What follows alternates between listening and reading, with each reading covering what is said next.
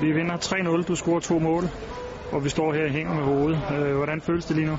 Ja, det er selvfølgelig en kæmpe skuffelse. Altså, det er lang tid siden, jeg har prøvet noget lignende. Altså, vi gør det umuligt at vinde mod Rusland, og vinder 3-0 her, og jeg vil sige, at vi kører svært ud af bæreriet, altså. og så står man lige med sådan en følelse efter en 3-0 sejr. Det, det er ikke sjovt. Jamen altså, øh, det er jo sjældent, at man øh, vinder 3-0, og så faktisk ikke er tilfreds.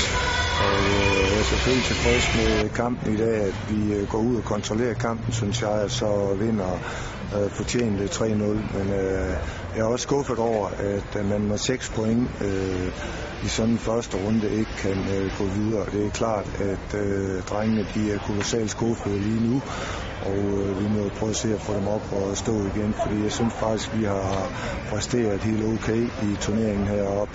Tre øh, meget, meget stærke modstandere, og vi har fået 6 point, så jeg kan kun være tilfreds med øh, det, vi har lavet, men jeg kan ikke være tilfreds med, at vi ikke er kommet videre til eliterunden, som jeg fodbold en gang.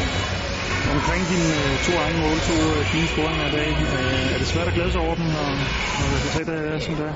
Altså, nu glæder jeg mig altid over at score for, for landsholdet, og det synes jeg var super fedt, men igen, så er det ikke lige målene, jeg tænker på lige nu. Jeg synes, det er død ærgerligt, at, at vi ikke er gået videre her og kan juble, og det er selvfølgelig...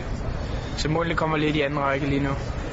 Når den værste skuffelse er lagt sig her nu, hvad kan vi så bruge det til med i relation til årgang 92? Jamen det vi kan bruge det til, det er der ved det fælde, at vi har fået konstateret, at øh, vi har en flok øh, vindertyper her. Vi starter med at dominere totalt i den første kamp, men på 2-0, og øh, så, så var det op ad bakke. Og så har de arbejdet stenhårdt, og vi vinder over Rusland og øh, Sverige. Og det synes jeg, at det er en øh, stor præstation. Så de har været tophammerne professionelle øh, her.